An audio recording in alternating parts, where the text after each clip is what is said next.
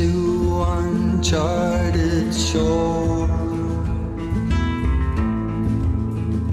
And I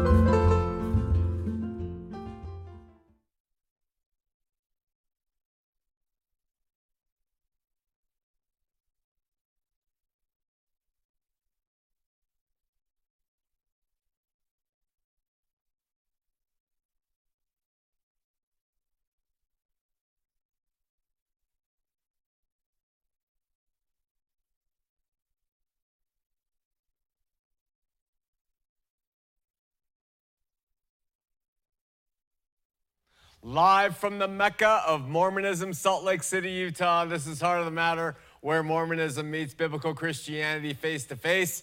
I'm Shawn McCraney, your host. We thank the true and living God for allowing us to be part of this, his ministry. May he be with you and us tonight. Couple of announcements, four to be exact. First of all, Heart of the Matter television network has been launched. If you live in and around Salt Lake City, Salt Lake Valley, you can turn to 19.3 on regular television broadcast, not cable, not dish, not direct, and get it. Uh, and then we just will keep it in prayer that we'll get picked up by cable next in this area, and that's the plan. So uh, that's going on. We are streaming also our verse by verse teachings live over the internet on Sundays at 10 a.m. and at 2:30 Mountain Time. 10 a.m. is milk. 2.30 is meat and uh, you can tune in by going to www.hotm.tv and watch live streaming from anywhere in the world we have a store available online at that same website there you can find a bunch of proprietary products created just for you to keep you entertained, informed, and hopefully inspired. We have, of course, uh, three different books, four books. We have uh, four CD sets that have about 15 to 18 different uh, songs that where we put the Word of God to music. We have videos, girl, boy, talking about sex between between T, E, E, N, S, and uh, I was never good at that. You know, when your when your kids are young and you're trying to spell something, I always spell things wrong. My wife would be like, "What?" Uh, so anyway, uh, good sex films about for teens, God's perspective, uh, stuff like that. You can get that at www.hotm.tv. Finally, as if we don't have enough to do, we are launching our own quarterly newspaper in the next five or six, seven months. We've been talking about this for a while, and we are accepting submissions for those of you who would like to write some well written articles on any aspect of Christianity. Take a look.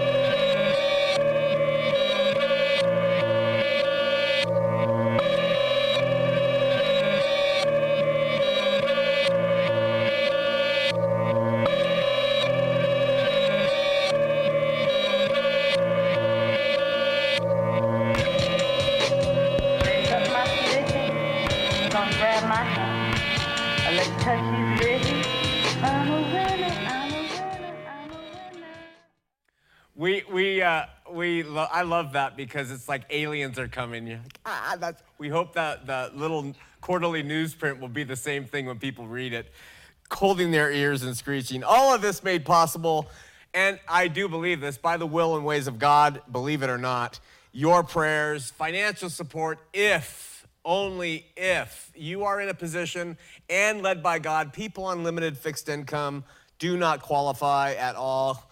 Uh, keep the money to support yourselves and your family. Well, from what I can tell, the lawsuit against the LDS in Great Britain has been dropped. The premise was somewhat unique, and I suppose it was too unique for the British courts to uphold it. So they tossed it to the curb. I've read that the LDS asked for their attorney's fees to be paid by the plaintiff's side, but the British court said no, pay them yourselves. The LDS attorneys uh, fought this decision, saying that if they had to pay their own attorney's fees, that uh, it would look like they were culpable. And I guess the court said, too bad, Mormon church. You know, it's been an intriguing thing, this case. I wasn't all too sure it would ever amount to anything from the start, but there's kind of something distasteful about it. Um, you know what I mean? I don't really know how else to put it. It's not that I don't see Mormonism as one gigantic fraud. I do. And it's not that I don't detest what it's founded on. Eh, or, and I do know, really, I really do know what it does to good people who are seeking God. But I think it's just my disdain for lawsuits. Um, sometimes I know they're necessary in the, in the case of extreme negligence when people, people are harmed, things like that. But I think in the arena of religious charlatans and fraudulent spiritual doctrine, there are better ways to expose lies than legal action. Um, in a similar vein, this ministry has always maintained that there are better ways to reach the LDS than picketing their general conferences or their uh, temple pageants down in Manti. In my opinion, picketing a religion is even more absurd than suing one. Uh, I think information is good, great, in fact, but it has to kind of be freely accessed by inquisitive or on accident by non inquisitive LDS folks on their own terms.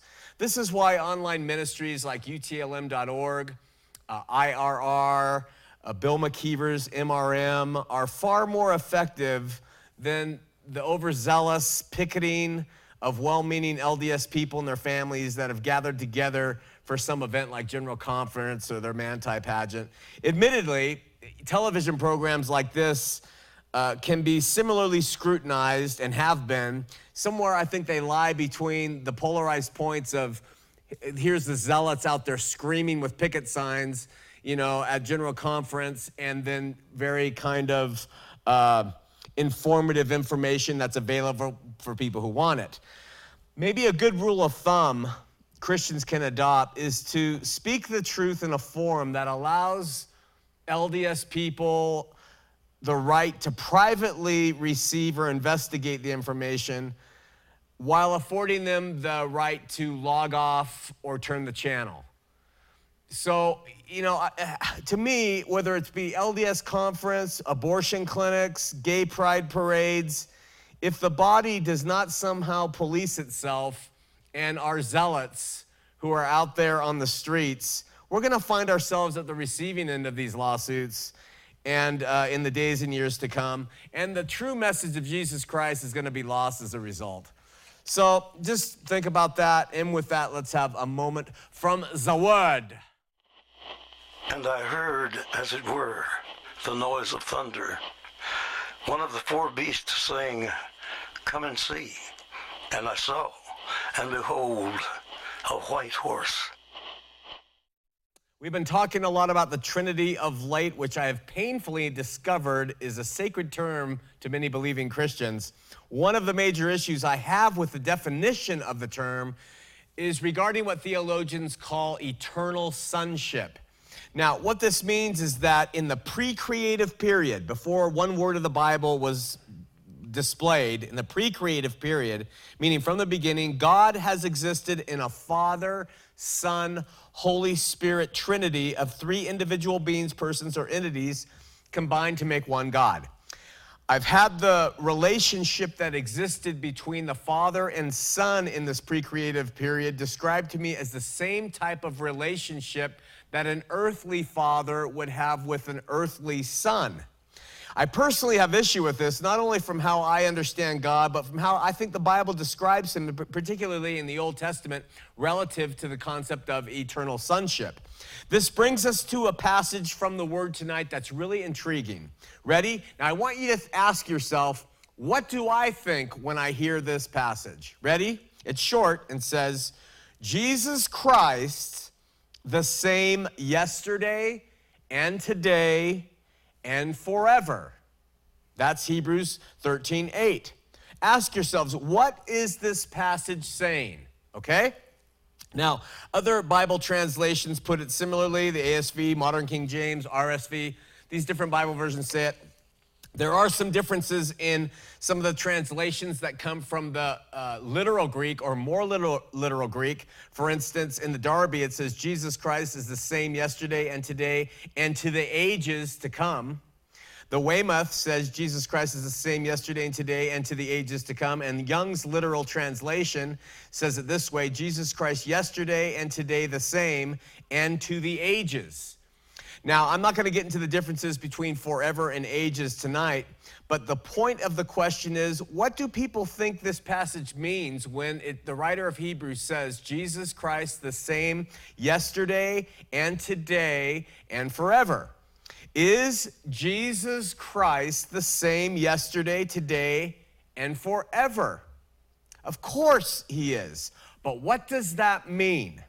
First, Jesus Christ did not become, first of all, Christ is not his last name. So Jesus, until he was made flesh, was not called Jesus. Okay? He was the Word. He didn't have that name given to him by his parents, Yeshua, Joshua. Only then was the Word given the name Jesus when he became flesh. Jesus is his human name. So that's what it's talking about his human person. So we know this verse is speaking of Jesus, God incarnate, when the Logos was made flesh, not the premortal Son. So ask yourself, when you read that, did you think, well, that means Jesus has always, from way back before he ever took on, did it mean? It doesn't mean that. Did you think it did? In other words, if he was Jesus Christ from the foundation of the world, then this passage could not be true because by becoming flesh, he's not the same forever and ever and ever. You see? And it says Jesus Christ is the same uh, yesterday, today, and forever, that wouldn't be true if it's mentioning him pre incarnate because he became flesh and that would be a change, and that's not the same. So it doesn't apply. Get it? So when we read Jesus Christ is the same yesterday, today, and forever, and we are not talking about eternity past. Now, this is a really important point in the Mormon Christian debate because the LDS love to say that Jesus uh, was his name way back. In fact, their own books of scripture describe him before he is born as Jesus Christ. We're talking about before the Greek language was even made up. They, the, their books of scripture call him Jesus Christ, which is laughable. But the Word became flesh, was given the name Yeshua at that time, and this is who the writer of Hebrews is saying is the same yesterday, today, and forever. Now, additionally, I would suggest we have to take this passage out even further to understand it properly. I believe it is only speaking of Jesus the Christ, okay, not Jesus, son of Mary and Joseph. Now, stay with me. What I mean by this is Jesus, the son of Mary and Joseph, has was not the same yesterday, today, and forever. Did you know that? This is why Luke writes in his gospel, and Jesus increased in wisdom and stature and in favor with God and man. So, this passage in Hebrew is not talking about pre incarnate Logos, but Jesus when he became flesh and and then I would suggest it is speaking of Jesus only once he had overcome sin and the grave and death. And from that point, he is the same yesterday, today, and forever. That's what that means. Why even make the distinction? Does it matter? Because it's true and we seek to worship God in spirit and in truth. It does not take away from him as our Savior, God, and King. In fact, in my opinion, it highlights what he actually did and it makes me love him more. The distinction is also important because it is speaking of his humanity, Jesus Christ, and that did not establish itself into unchangeable immortality until after he had gone through uh, the human uh, uh, uh situation. And that was at his resurrection when he overcame death. So, in other words, prior to his resurrection, Jesus was changing. I mean, he died. He's not the same, he actually died. So, it only is applying to Christ Jesus who became victorious. Now, I bet most people watching the show, when they read that passage, would say, Oh, that's talking about Jesus. The same yesterday, meaning from the beginning and today and forever. That's just not what the scripture is telling us. Okay? So, um, with that, let's have a word of prayer and get into our message tonight. Father, we uh, seek you and love you and thank you uh, for life and for your spirit and for faith and for love. And we pray that an abundance of it will be with us tonight. Bless our volunteers and staff and those who are watching here, anywhere else, now, tonight, in the future. We pray for truth to be known and the things that are wrong that I say and do will be forgotten. In Jesus' name, amen. Amen, amen Jeffrey. You know that guy who yelled that like that? He's an old mission friend of mine from the, our Mormon mission. He has since abdicated the Mormon throne as well as me. As I've said before, we've been talking a lot about God eh, uh, here on Heart of the Matter. The reason was we laid out weeks ago, I'm sorry to reiterate this, is we are trying to take the LDS notions of God, and this is our first topic for the year, and say that's garbage, that's garbage, that's garbage. And we are, much to the behest of many Christians, trying to take their traditions and some of their garbage and say, we don't want that either. Let's come to a biblical truth. And we made God our first topic. Last week on the whiteboard, I detailed a teaching where I said that God integrated in by virtue of the shed blood of Jesus Christ and the indwelling of the Holy Spirit into fallen man who receives him by faith. That first, he tried free will, a relationship with God, free will, and Adam said, No, I'm gonna sin. Then he tried the law. That was a fail too.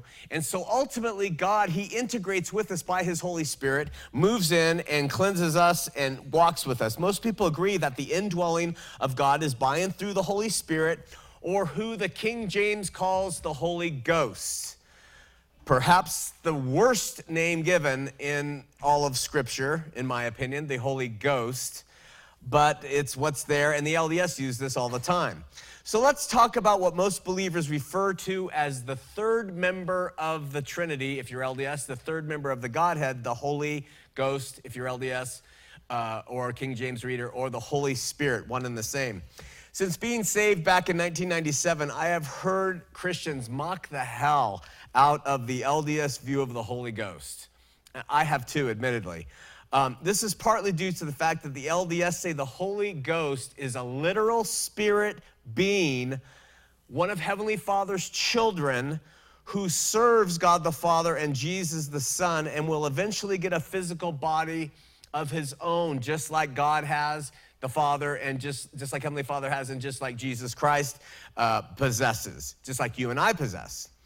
The reason the LDS Holy Ghost isn't in a body right now is that he was, a, he was created as a spirit and he has a spirit body, but if he had a physical body, he would be limited to do the spiritual things that God wants him to do. And so he floats about as a, pers- a spirit person doing spirit work that the Father can't do because the Father has a body, and the Son can't do because the Son has the body. So the LDS teach that the Holy Spirit remains the spirit form and can do things that those who are in corporal bodies can't, which is really interesting because the Father and the Son are limited by these bodies. The Holy Spirit is not, but the Holy Spirit will ultimately get a body and therefore be limited himself too.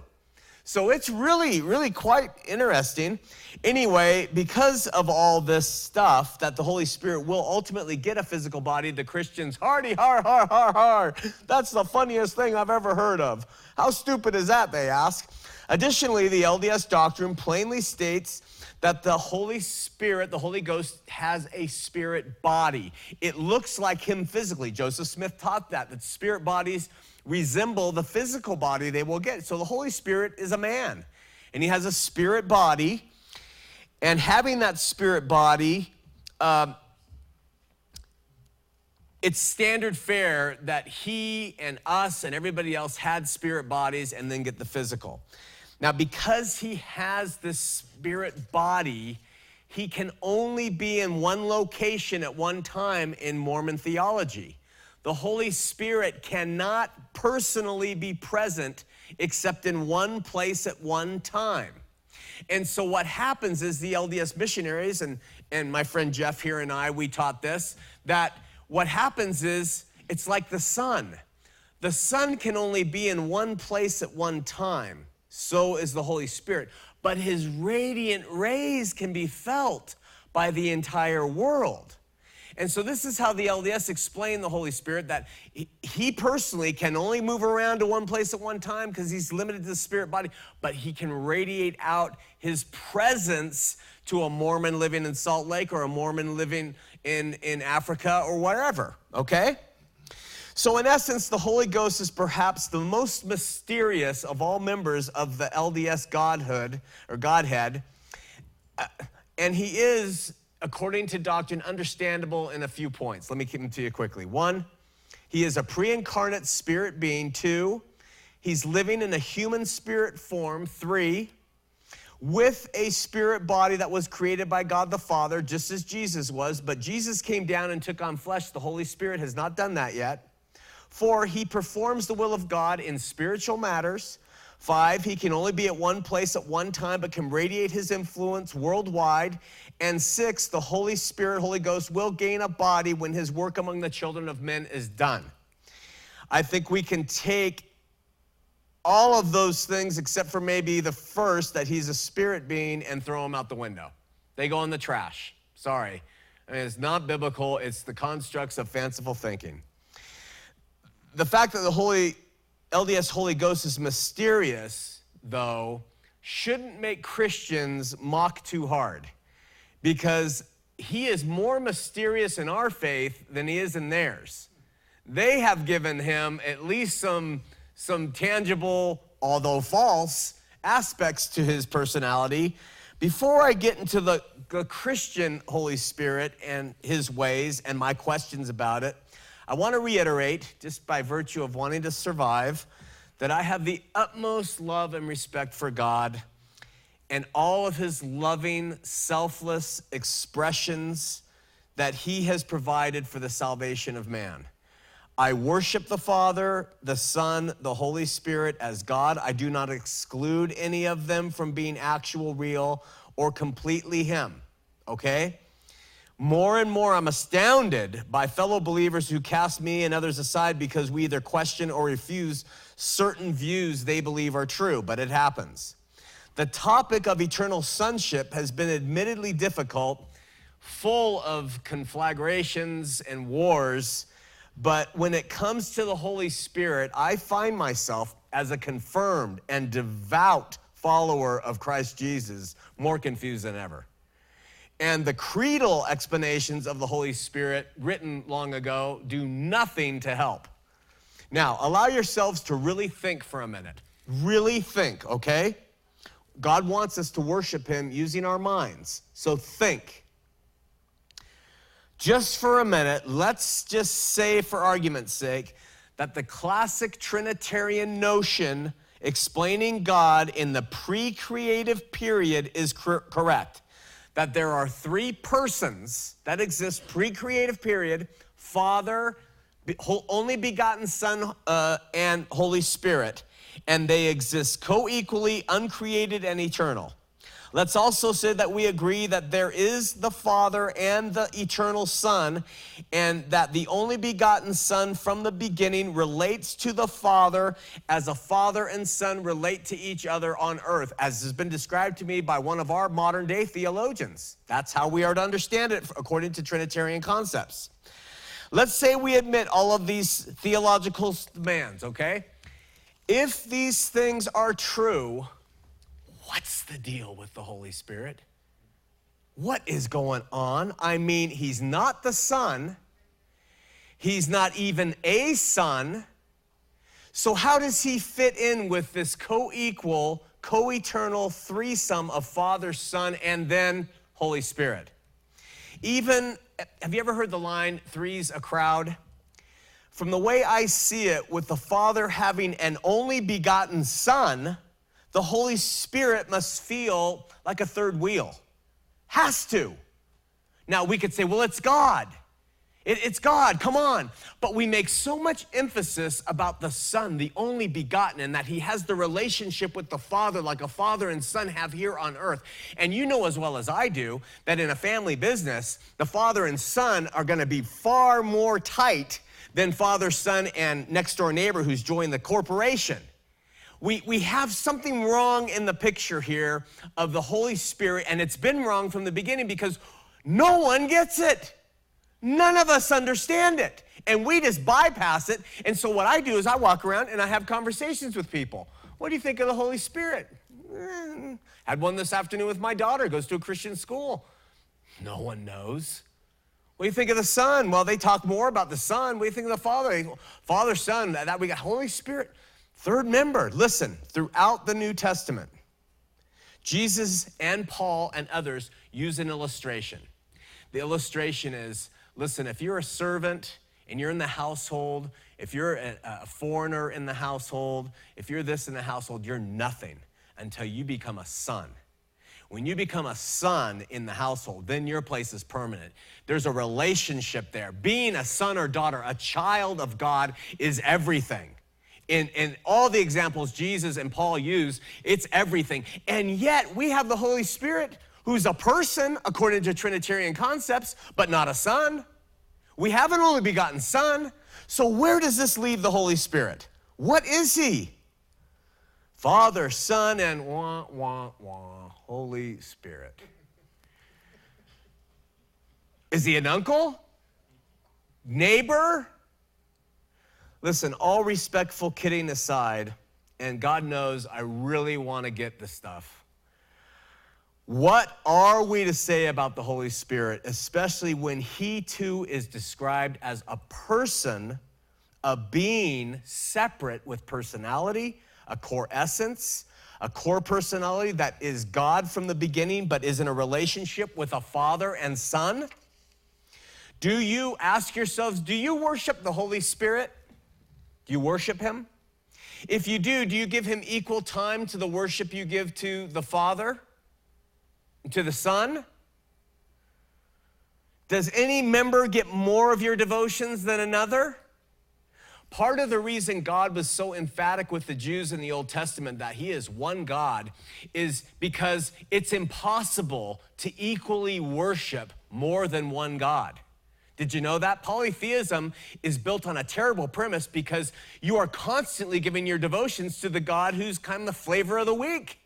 I really am, you know? And so Christians, we mock Mormons. We say, well, which God do you worship? Heavenly Father or His Father or His Father or His Father? And we say, how can you love God in this way if, if there's so many fathers? You have to have one. I want to ask a Christian, who do you worship? Father, Son, Holy Spirit. Can you, when you close your eyes and worship God, do you see or think of either? All? Granted, the LDS fairy tales of a pre incarnate spirit getting a body and being limited to one location at one time can go where religious fairy tales should go. But when I read the Bible, I see some clear representations made. And so I want to take these every, ever clear representations and build on them so we can understand the Holy Spirit as we move forward. The Holy Spirit legitimate, the Holy Spirit real, the Holy Spirit God, absolutely. But this person bit, where he's the person, separate, distinct person from the Father, from the Son, we're to talk about that plainly. And we're to get to that. We're to go to our phones now. 801 590 8413. Next week, we're going to continue on this discussion. 801 590 8413. We have Chris in Houston, Texas. Chris, you're on Heart of the Matter. Hey, thank you for taking my call, Shawn. I, I uh, have two questions for you. Yes. Um, the first one is, how much credibility does the LDS Church give to the New Testament as a whole? You know, they give credit, they give a tremendous amount of credibility to the Gospels. And when I say credibility, that means they will actually read them, but they don't give much to the Pauline epistles at all. I'm not sure they even read the book of Romans. So, uh, and Acts they might touch on, but they do not give much to the Pauline epistles. Okay, um, what I've noticed is, and by the way, I'm a uh, an LDS member, but um, I don't really believe anymore, and the members of my ward know this. Mm. So they're continually sending people over to my house, like, and uh, um, try to bring me back into the fold, so to speak. And uh, they'll give me all kinds of scriptures from the Book of Mormon, but I'm able to shoot it down uh, with with stuff from the from the New Testament, and it just seems to me that their literacy of the New Testament is abysmal. Yeah, Uh, did you find this when you were active in the church? absolutely. Uh, I didn't find it when I was active in the church. I found it when I left the church. And then I realized I do not know the New Testament at all. Okay, and what's a good way to try to reach people in the LDS church and say, hey, look, quit cherry picking verses, which that's my interpretation of what they do, and just read the darn thing. Yeah. You know, it's really tough. Um, Chris, it's going to take some uh, trial and error. There's a few methods I would recommend. One, if you can get a true seeking Latter day Saint, sit down and read Hebrews chapter uh, 7, 8, and 9, 10 maybe, and just read through those about how Christ is the high priest and that's it. That's a little bit more scholarly approach, and you got to kind of understand what Hebrews is saying there, but it shows uh, uh, uh, some remarkable insights. You get them to read Romans, that's another great one. Uh, but the method that we use in this ministry, at least I do and have for years, is the John 3 3 method. Uh, you ask the Latter day Saint, Have you been born again? They're going to give you one of three answers yes, I have, no, I haven't, or I'm trying to be. And if they say, yes, I have, you say, well, explain what that means to me, means. If they say, no, I haven't, you say, how come? Because Jesus made it an imperative unless a man is born from above, born again, he will not see the kingdom of God. And so they'll give you the definition of why, or they'll give you the reason why they're not. And if they say, yes, I'm trying, then that gives you another avenue to say, well, listen, the Lord used the phrase born from above, birth, for a reason. And that is once birth begins, it happens. Women don't lay legs in stirrups for years, they, they, they, give birth. It's an immediate event. And then, of course, we walk in the Spirit and we are sanctified. So tell me, have you been born again? And then they will give you those answers. And you work in, uh, Chris, you say, listen, I'm going to give you a challenge. Don't believe a word I say or whatever you want, but here's the challenge. You believe in Heavenly Father, you believe in Jesus Christ. You go to Heavenly Father and say, I want to be born again. I want you to enter into my life and give me new eyes to see. And you throw that challenge out, and then it takes the onus off you to try to teach every Bible verse. It lays it squarely on God uh, to work th- through them through the Holy Spirit. And where you have planted that seed, it will not return void. Okay, great. That is uh, all the information that I was looking for, and then some.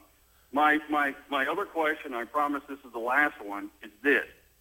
Uh, they keep telling me to go to Heavenly Father and ask whether or not this uh, Mormonism is true. So every time they ask me to do this, I ask them, okay, what if the answer is no, and, and God is telling me to go over here to the Protestant church? Smoke and sparks and weirdness comes out of their head. They don't know what's going on. And this has been going on for weeks, and I honestly, I can admit this. I kind of like watching them squirm when they get this uh, question. Um, perhaps I need to work on that, but uh, with the help of the Holy Spirit. But uh, you know, from your experience in the church, what is the honest answer from the, church's perspective to what if somebody hears the, the you know the answer, the urging or the voice of God saying, "No, no, no, go over here to this other place." Why, what would the LDS response be for a person saying that? Yeah, I mean, like, like, in other words, no, LDS is false. I'm going to go be uh, a Christian. Yeah. The answer always, always within Mormonism lies upon the heart and intent of the individual. And so if you discover by reading the Book of Mormon, praying, which is such a ridiculous way of establishing truth, but if uh, you go and you do that and you come back and say, the Lord told me not to join uh, your church, but to become a, a Episcopalian or whatever, they're going to say you are lacking real intent. You are lacking sincerity. You don't want to know the truth, et cetera, et cetera. And it all falls on you. And if you're uh, strident enough in your position, they'll, they'll walk away and leave you alone forever. Okay, great. You know what? And typically, this is how I get them to leave. I ask them whether or not I have to wear my temple garments, which I, I still have. Do I get to wear them when I'm in heaven? they don't know. They're like, oh no, I don't know. I'm like, you should. You ever answers everything else. hey, you're doing some good stuff out there, Chris. Keep going. Keep it. Stay in the word, my friend. Okay, thank you, John. God- Have a good night. You too. Bye bye. We're going to Jason in Ohio. Jason, you're on Heart of the Matter. Uh, Shawn McCraney, long time no talk to. Yes, how are you? Okay, I'll make this quick, real quick, I promise. Um, just a couple quick questions. Maybe you can touch on this if you want. If not, that's okay. Um, maybe like next week or the week after, maybe you can touch on the fifth article on faith The of fifth. the D- Doctrines and Covenants. But what I, the second thing I want to ask you is, how were you born again? How was I born again? Anybody, any Christian, how are you born again?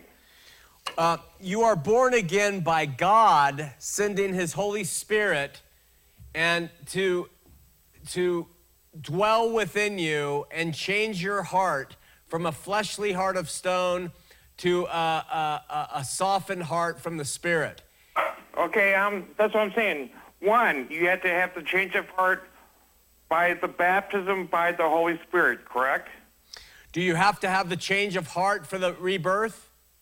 Right. It says you have to be, you have to have that change of heart. You have to have that baptism by the Holy Spirit, right? Well, there's debate on whether when the Holy Spirit falls upon you and baptizes a person, if that is being born again or if that is the baptism of the Holy Spirit. There's the debate bap- theologically on that. Or the baptism by fire.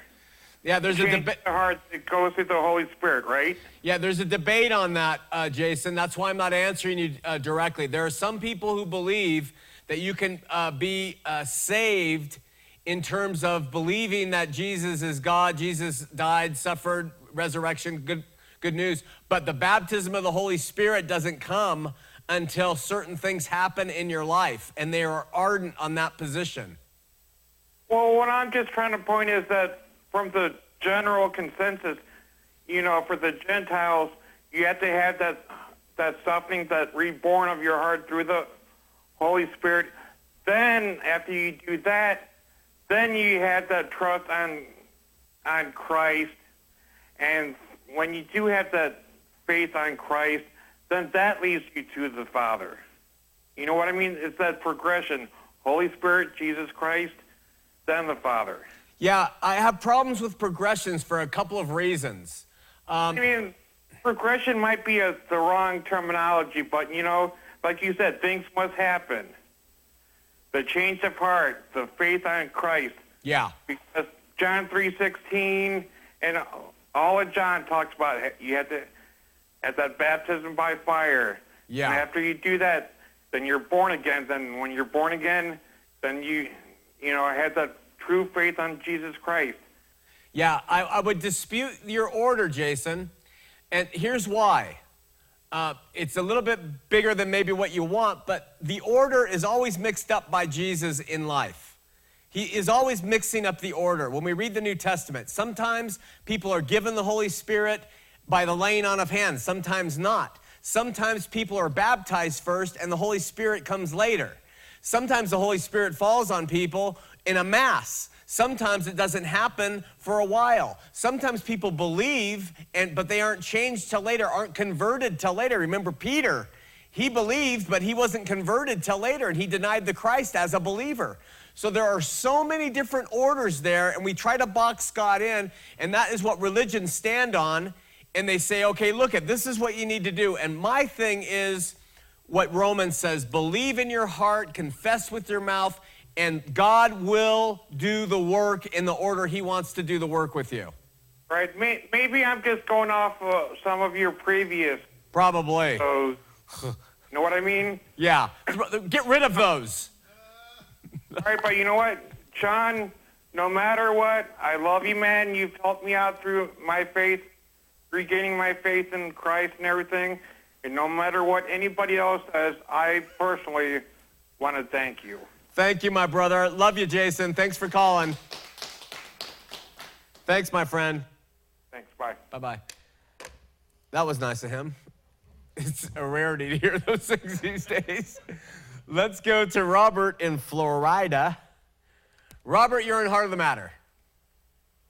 Shawn, how you doing? Doing well, Robert. How are you? I'm doing very good. Hey, um, I just want to let you know that your show's been a real blessing for me. Um, I, I have a couple quick questions.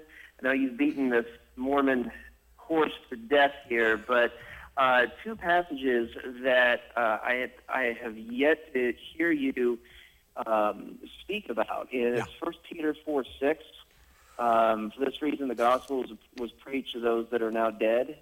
And um, I, I know you know that one, and I've been searching the internet, and I've yet to find anything that satisfies my curiosity, and, and I'd like to know your thoughts on that. Let me read it really quick. Is that all right? Yeah, yeah, go ahead. 1 Peter 4 6. For for this cause was the gospel preached also to them that are dead, that they might be judged according to men in the flesh, but live according to God in the spirit. Yeah. Um, I This is- believe. you know, this is the scripture that Mormons use to say that that these people are. Um, no, no, it may have been in the days of Noah that that in prison. That Yeah. might be the one that I'm speaking of. That's the one you're speaking of. But here's the thing Christ Jesus dies on the cross, and before he comes, comes back, uh, resurrects, he goes to the spirits in prison who were disobedient during the days of Noah. Now remember, in Noah, there was no law. They were disobedient, but there was no law, so they were not culpable, but they were still in prison.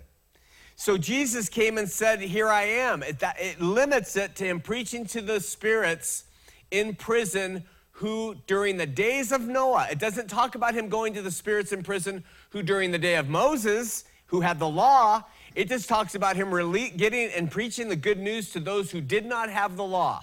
Now, what that means, I don't know, but I don't think it, it says uh, anything about the gospel being preached after this life now, but I could be wrong. Okay, is this is this similar to purgatory? Yeah, it's it's similar to the idea of, of the Catholic's purgatory, but it's really just it's Sheol. It's where disembodied spirits went after this life up until Christ ascended into heaven. And they went to either paradise or prison, from what how I understand scripture. Okay, and the second one is Acts three twenty one. Um, you're probably very familiar with this one. Whom the heavens must receive until the restitution of all things, which God has spoken of by the mouth of His holy prophets. The the Mormon Church says that they substitute, I guess, restitution for restoration, and this was Joseph Smith. What is I've, I've heard of the restitution of Israel in 1948 or after Jesus comes back. And again, you know, I've been searching for this and I really can't find a satisfactory answer. Acts 3 what? Acts 3 21. It's whom the heaven must receive it until the times of restitution of all things. That's in the King James Bible, which is what they use. Well, um, Are you familiar with? I'm familiar with, but I want to look at the context really quickly.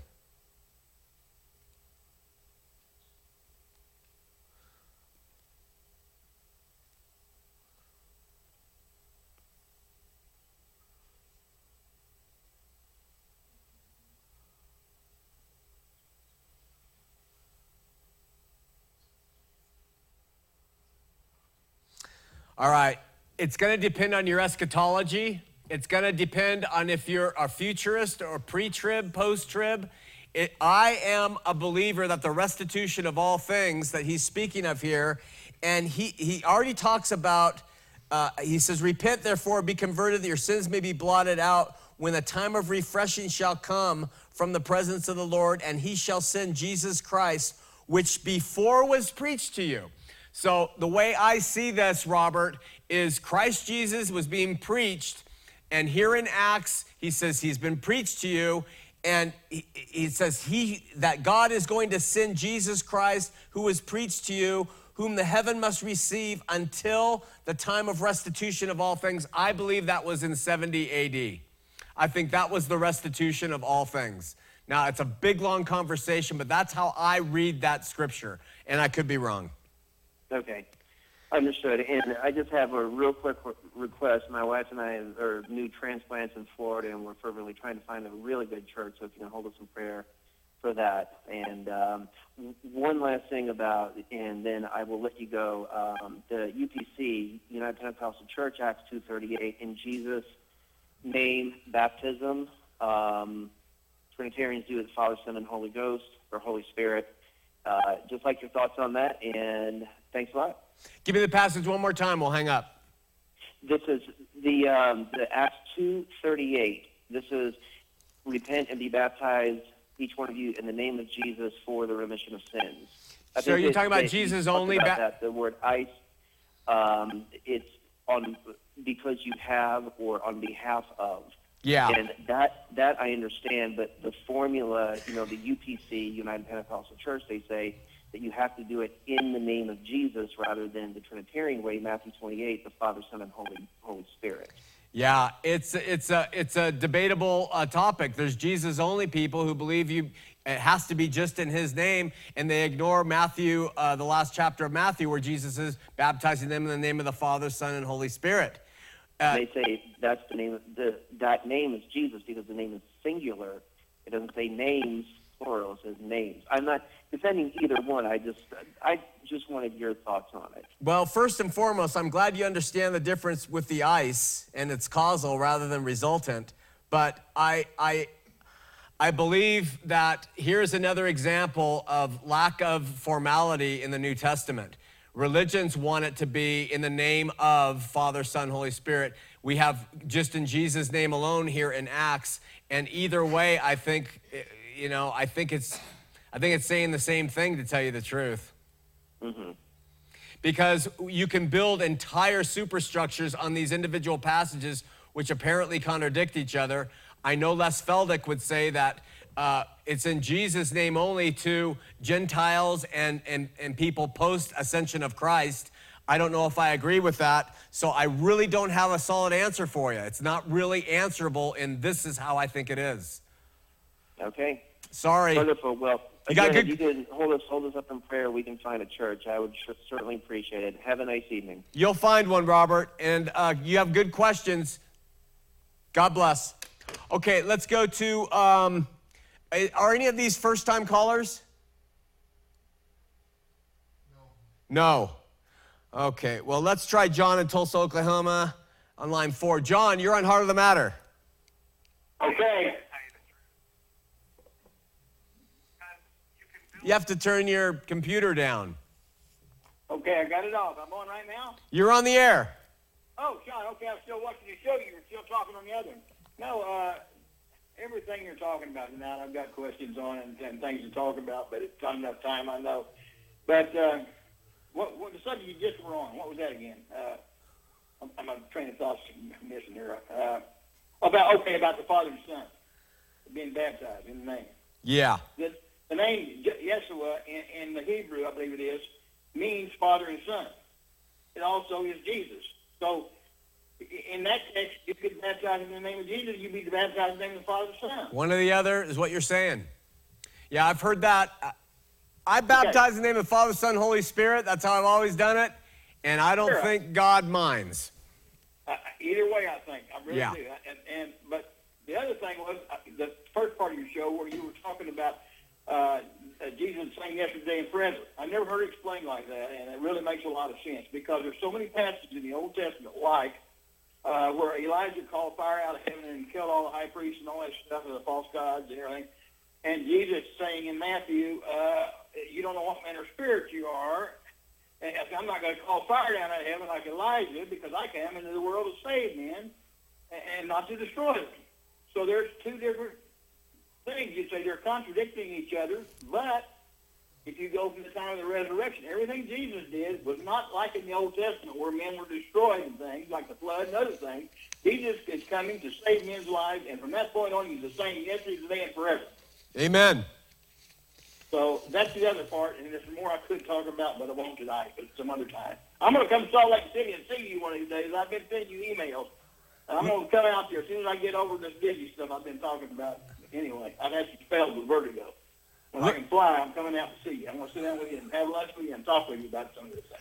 Look forward to meeting you, John. Okay, and thanks a whole bunch for, for your show. I really like it. Thanks, ma'am. Bye bye. We're going to Bob in Washington on line two. Bob, you're on Heart of the Matter. Hi, Shawn. Hi. Hey, um, I was uh, I'm trying to uh, understand your view of God as So you've am been I. presenting it over the weeks, and I was curious. Do you believe that Jesus is Yahweh? Do I believe Jesus is what? Yahweh, Yes. the Yod Body. Yes. Yes. Mm-hmm.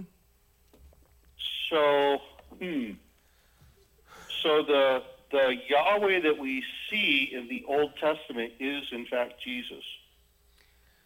I think the Yahweh that we see in the Old Testament is God, and Jesus, who we see in the New Testament, is God. So when uh, Yahweh appeared to Abram in like uh, Genesis 18, you, we can say that that's Jesus. We say it's God. Why can't we say it's Jesus? Because Jesus, we're gonna now you gotta be, I'm being really specific here. Jesus did not exist until he took on a body of flesh. Before that, he was the Logos, the Word of God. So that wasn't Jesus that appeared to Abram then. It was the Word, it was the logo, it was the Logos, it was the Pneuma, it was the Theos, it was God.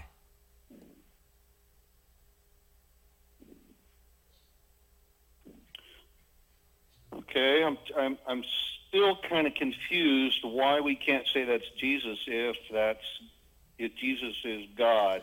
Because we seek to worship him in spirit and in truth, and Jesus did not exist. Jesus did not exist until he was born of a woman. That's when he was given the name.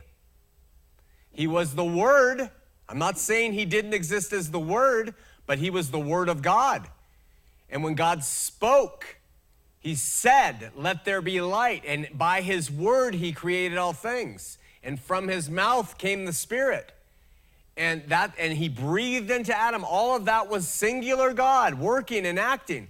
But in the in the meridian of time, God became flesh, Emmanuel, God with us, and his name was Jesus.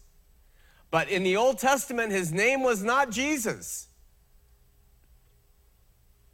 Well, I would agree that his name wasn't Jesus, Good. but we're talking about the essence of his being. The essence of his being is not Jesus, it's Logos, the Word.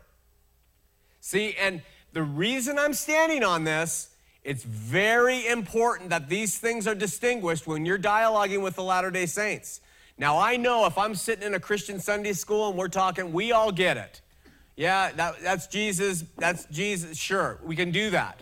But we're doing a television show in Utah, and we have people who are trying to understand what this means. And so I'm being really, really careful with what just what the Bible says. The Bible does not tell us in the Old Testament his name is Jesus.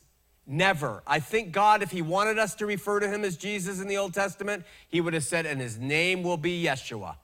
But he doesn't for a reason. And so I'm sticking to the biblical reasons for doing this. Does that help?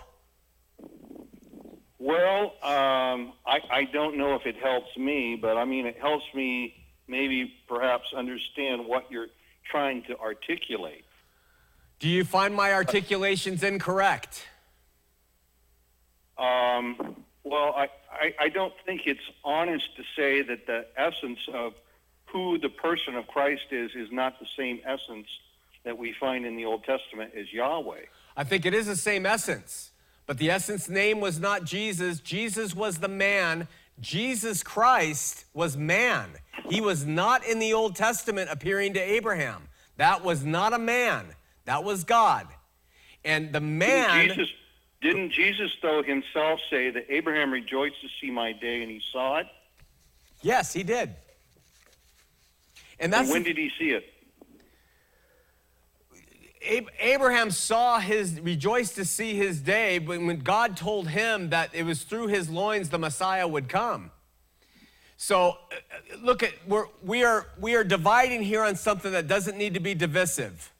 Christians readily acknowledge Jesus was 100% God and 100% man. There are times in the New Testament when he is talking, he is talking about his humanity. That is not his deity. And there are times he's talking about his deity, and that is not his humanity. And being able to distinguish between the two is really important in a dialogue with a Latter day Saint and really with each other. This. Oh, I, I agree, and I agree we should use biblical terms and biblical references, but. Okay, then you know, stop. then right now you are trying to say that it was Jesus who appeared to Abraham. That is not correct biblically. That's not Jesus correct. said that Abraham saw him. Saw him. And who was he saying he was? He was saying he was the I am. It's the I am that Abraham was seeing, not Jesus, not the man. Do you see the difference? Well, who was it that Abraham was speaking to if it wasn't the I am? It was the I am. It is the I am. Is the I am Jesus? The I am became Jesus when the I am took on flesh.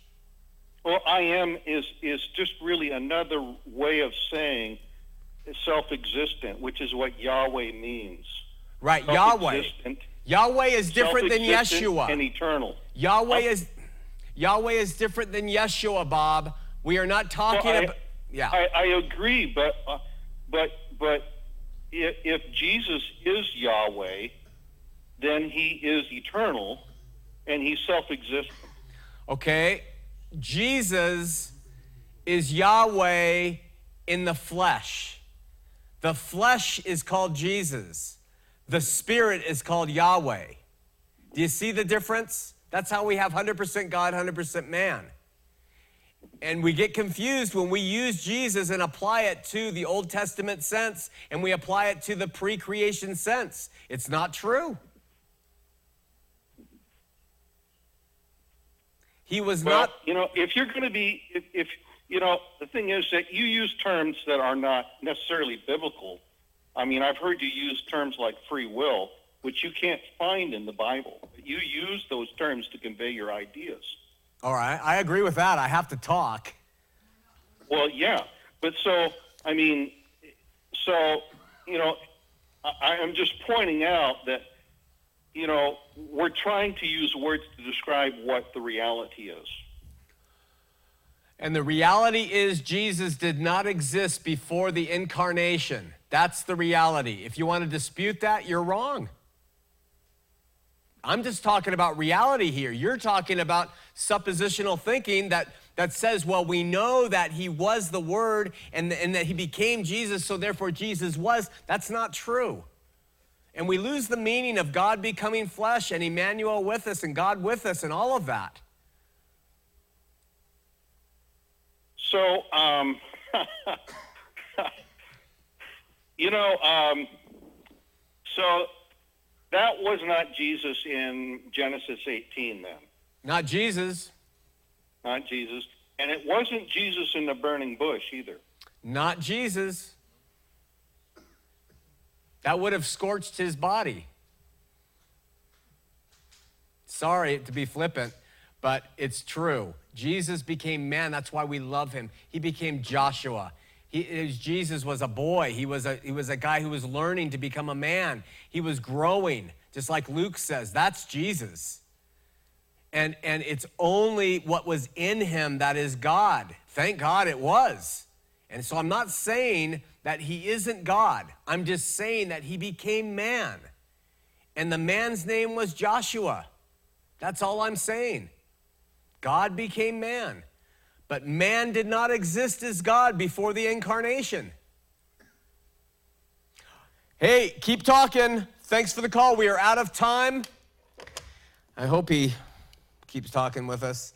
Uh, we'll hold off on that one spot. We're going to rerun. Sorry about that. Uh, got a lot of emails. You guys have sent some great emails, and we've, you know, I'm mismanaging our time here. I apologize. Keep watching. We'll take your calls. We're gonna read. We read your emails. We'll cover those, and we'll see you next week. More on the Holy Spirit here on Heart of the Matter. And I heard, as it were, the noise of thunder. One of the four beasts